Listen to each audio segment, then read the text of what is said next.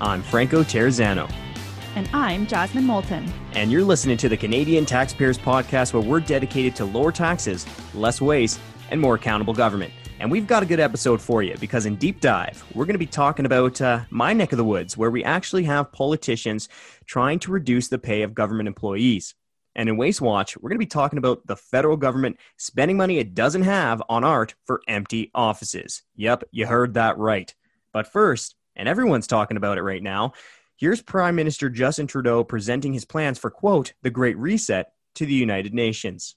This pandemic has provided an opportunity for a reset. This is our chance to accelerate our pre-pandemic efforts to reimagine economic systems that actually address global challenges like extreme poverty, inequality, and climate change. Jasmine, what do you make of all this? Actually, the prime minister is right that Canada needs a reset, just not the type of reset he's talking about. what? Okay, so so then what kind of reset do you think Canada needs right now? We need a reset on our government's spending problem. Canada's on track to surpass $1 trillion in debt this year, which means that in one single year, Trudeau has already added the same amount of debt that it took Canada 22 years to accumulate.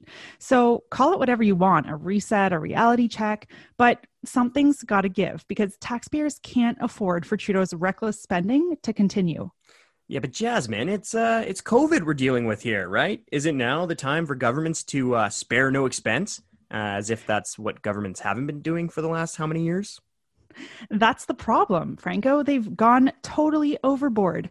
Canadian household incomes actually went up by 11% in the first few months of the pandemic, according to a new OECD report. So the CERB more than replaced incomes. People were making more money sitting at home than they would have by going to work.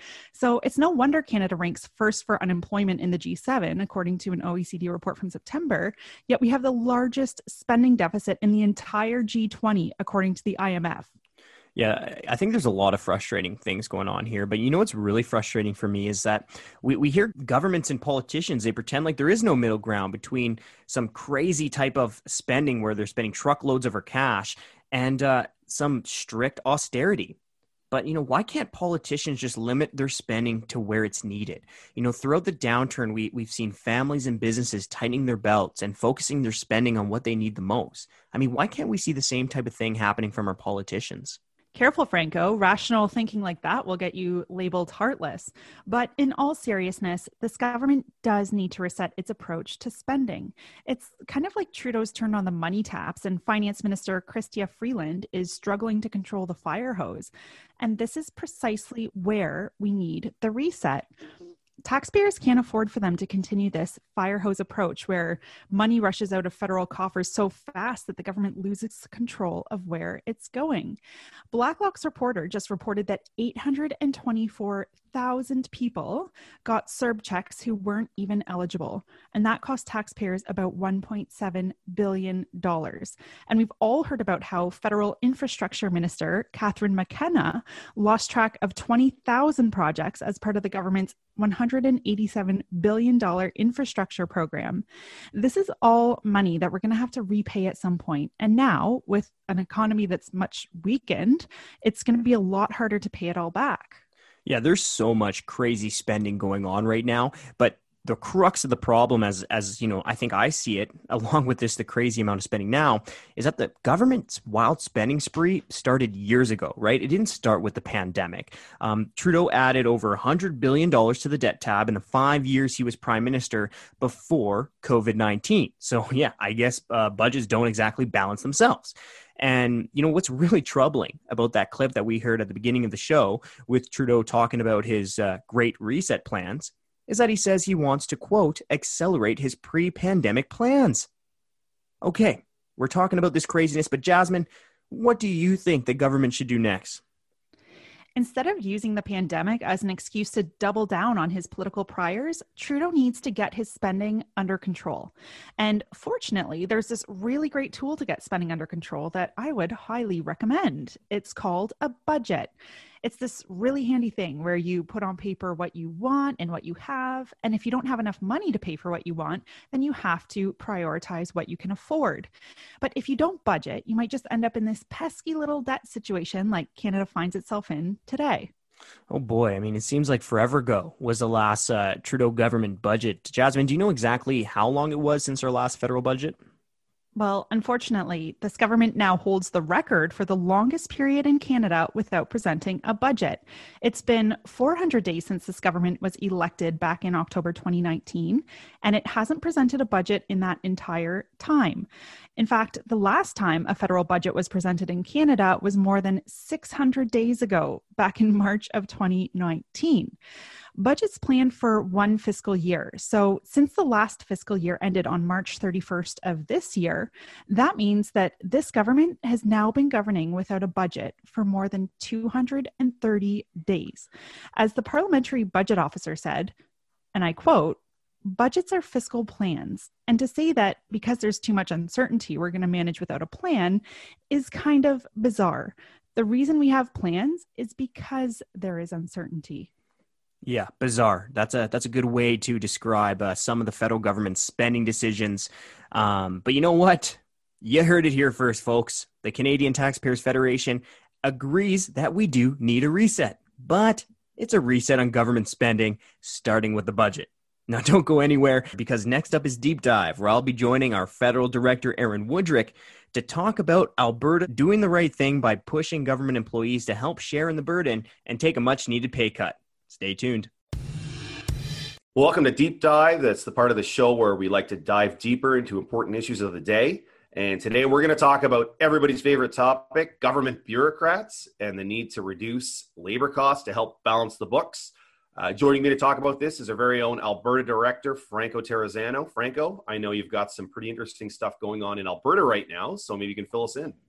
Yeah, interesting. That's certainly uh, one way to put it because um, right now Alberta's Kenney government is asking its employees to take about a three or four percent uh, wage cut. So there actually is a government in Canada trying to reduce government employee pay, and it certainly needs to happen um, in Alberta. Uh, we, we just saw total government compensation costs increase by about fifteen percent, while pay to all Alberta workers went down by 5% since the downturn began at the end of 2014 in our province here. And of course, this is being met by union bosses lighting their collective hairs on fire. There's already been one illegal wildcat strike, and, and union bosses are threatening further work stoppages. But here's the thing Kenney really does need to take some air out of the government's ballooning labor costs if he's going to have any hopes in balancing the budget.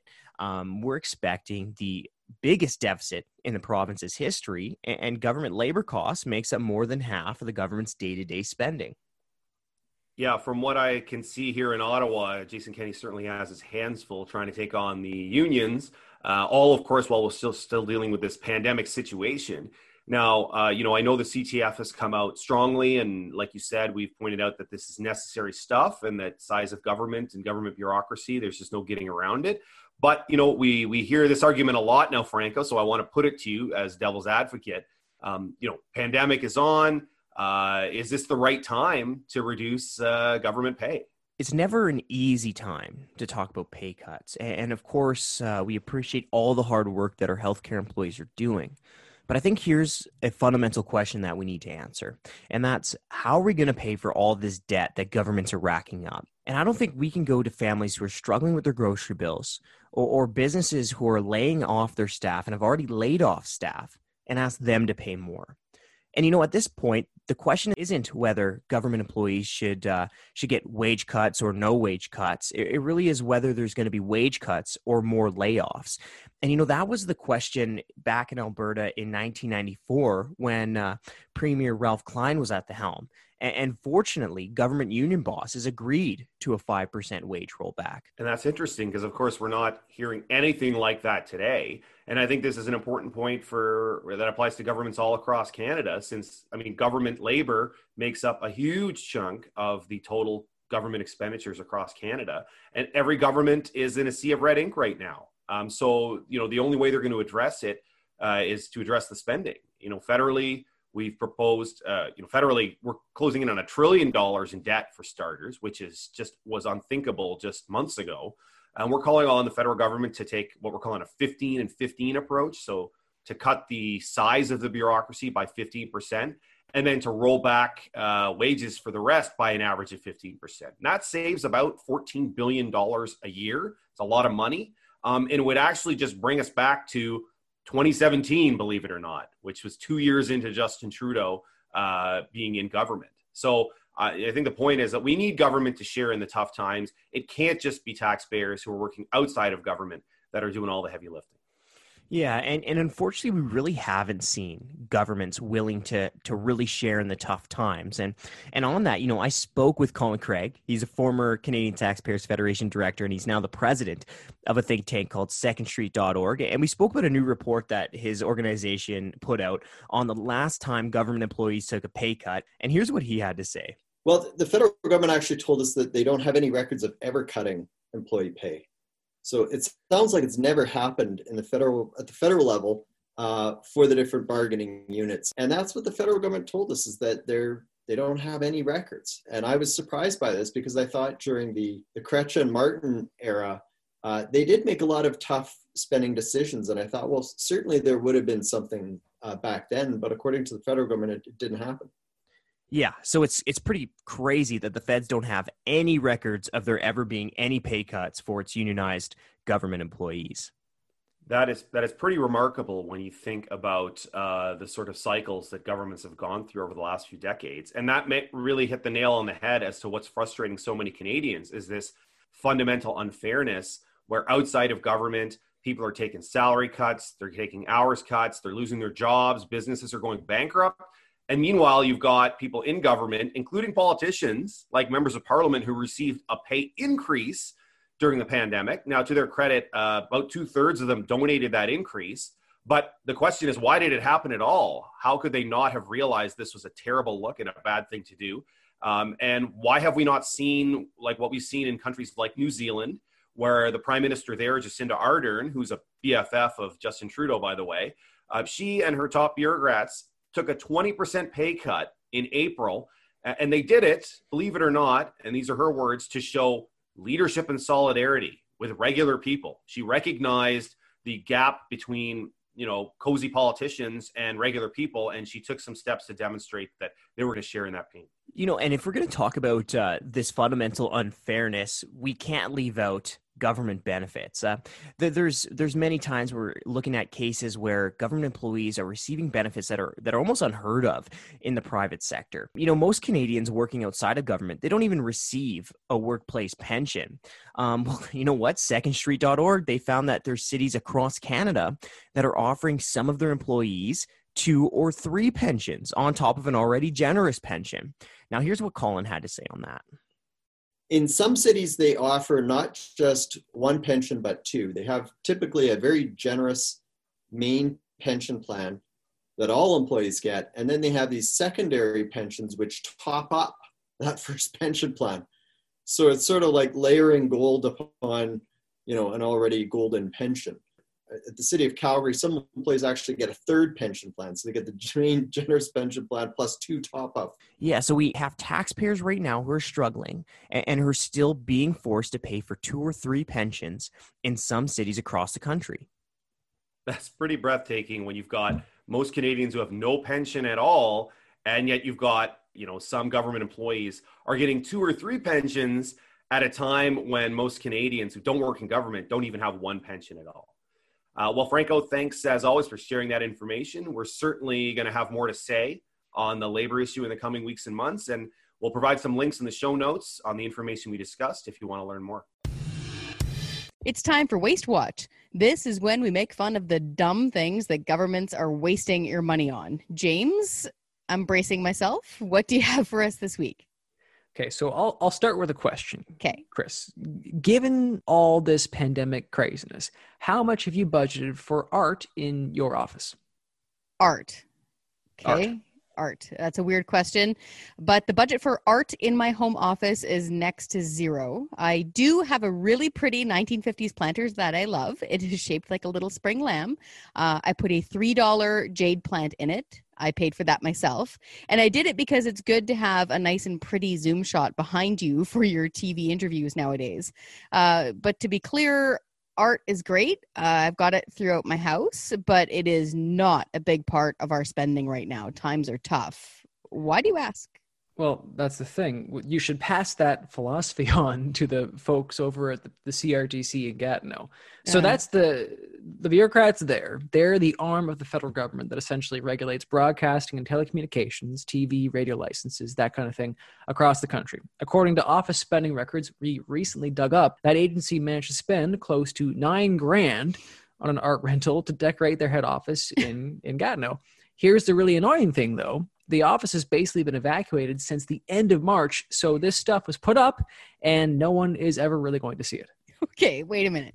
Hold up. That sounds dumb on the surface, but they actually rented art to decorate their office that no one is really going to anyway now. That's just a new level of silliness. Is the art for the ghosts of Christmas past bureaucrats to enjoy? This doesn't make any sense. Yeah, it's I mean, the record really speaks for itself. It's so it's it's a bunch of I had been asking about office uh, spending in the wake of everyone leaving the office to go Yeah. work from home because I was curious about how much money was still going towards you know putting things to the office or how much was going towards home office spending that kind of thing. So I got a bunch of records back from a bunch of agencies, and one of the things that came up for the CRTC was buried in this list of line items. It was this art rental, and it it clearly states that the art was delivered on April 1st of this year and paid for on June 26th, a total cost of $8,761 for a one year rental. And the thing is, is that that time frame, no one was actually going to those offices, especially like April 1st and, and June 26th. Like the amount of people that would have been going to those offices would have been uh, either zero or very little because everyone was told to work from home because of the pandemic. So when I saw it, I was like, uh, what? Like, why, are, why is this art going to an empty building? So I reached out to the CRTC comms people, and they did defend themselves when I gave them a shout. Apparently, the spending is an annual thing. The deal was put together in January, and they've been monitoring and evaluating all their spending since COVID 19 arrived. Well, of course, that's what they would say. We're monitoring and evaluating the situation. Just add government. you know, this is strange when you think about it because renting art on taxpayers' dime is already, frankly, wasteful. And mm. now these buildings are empty. So if art is hanging on the wall and there's no one there to see it, is it ever even really truly art? We're going to go down a rabbit hole here. You know, this money that's wasted here uh, may not be as big as some of the other stuff that we've had on the show in the past, but it is worth talking about because it is both symbolic and very unnecessary. Even if this was done back in January, it should have been one of the first things evaluated out of the CRTC's budget altogether. Gone. When they sent people home, they should have slashed this budget. They should have stopped this spending. In an actual real business, this kind of spending would not fly. It'd be one of the first things to go.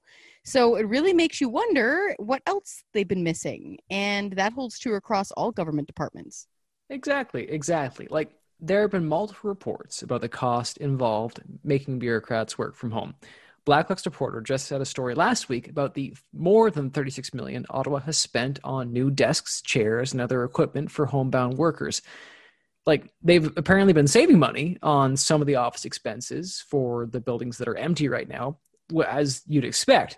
But you'd think that they'd take a look at those budgets and slash them to the absolute minimum, seeing as no one is really in those offices. But instead, we get art being put up on autopilot in a nearly empty building. Oh, it's just so indicative of the waste at government levels. Okay, so do we know if anyone at the CRTC actually piped up and said, "Hey guys, this is a bad idea, especially now. We should we should cancel our art rental." I, I did put that question to the comms folks for the CRTC, and as you can probably imagine, they didn't really answer it. But I've got ATIPs rolling to see if there's any chatter between officials about it, so we'll wait and see there. And in the meantime, that art is still just hanging there in an empty room. Yeah, until they swap in the new stuff next year. So yeah.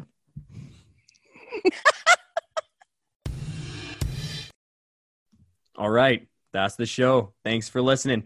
And I got to give a huge thank you to our investigative journalist who also doubles as our podcast editor, James Wood, because, uh, yeah, I messed up a ton trying to record this podcast and and I know James is out there trying to make me sound good. So thanks for that, James. And there's a lot of people out there calling on the government to spend more right now, but not a lot of voices like ours telling them to spend less. So help us spread the word. If you like the show, please uh, subscribe on our podcast channel, like, share, comment on social media so other people can hear the word as well.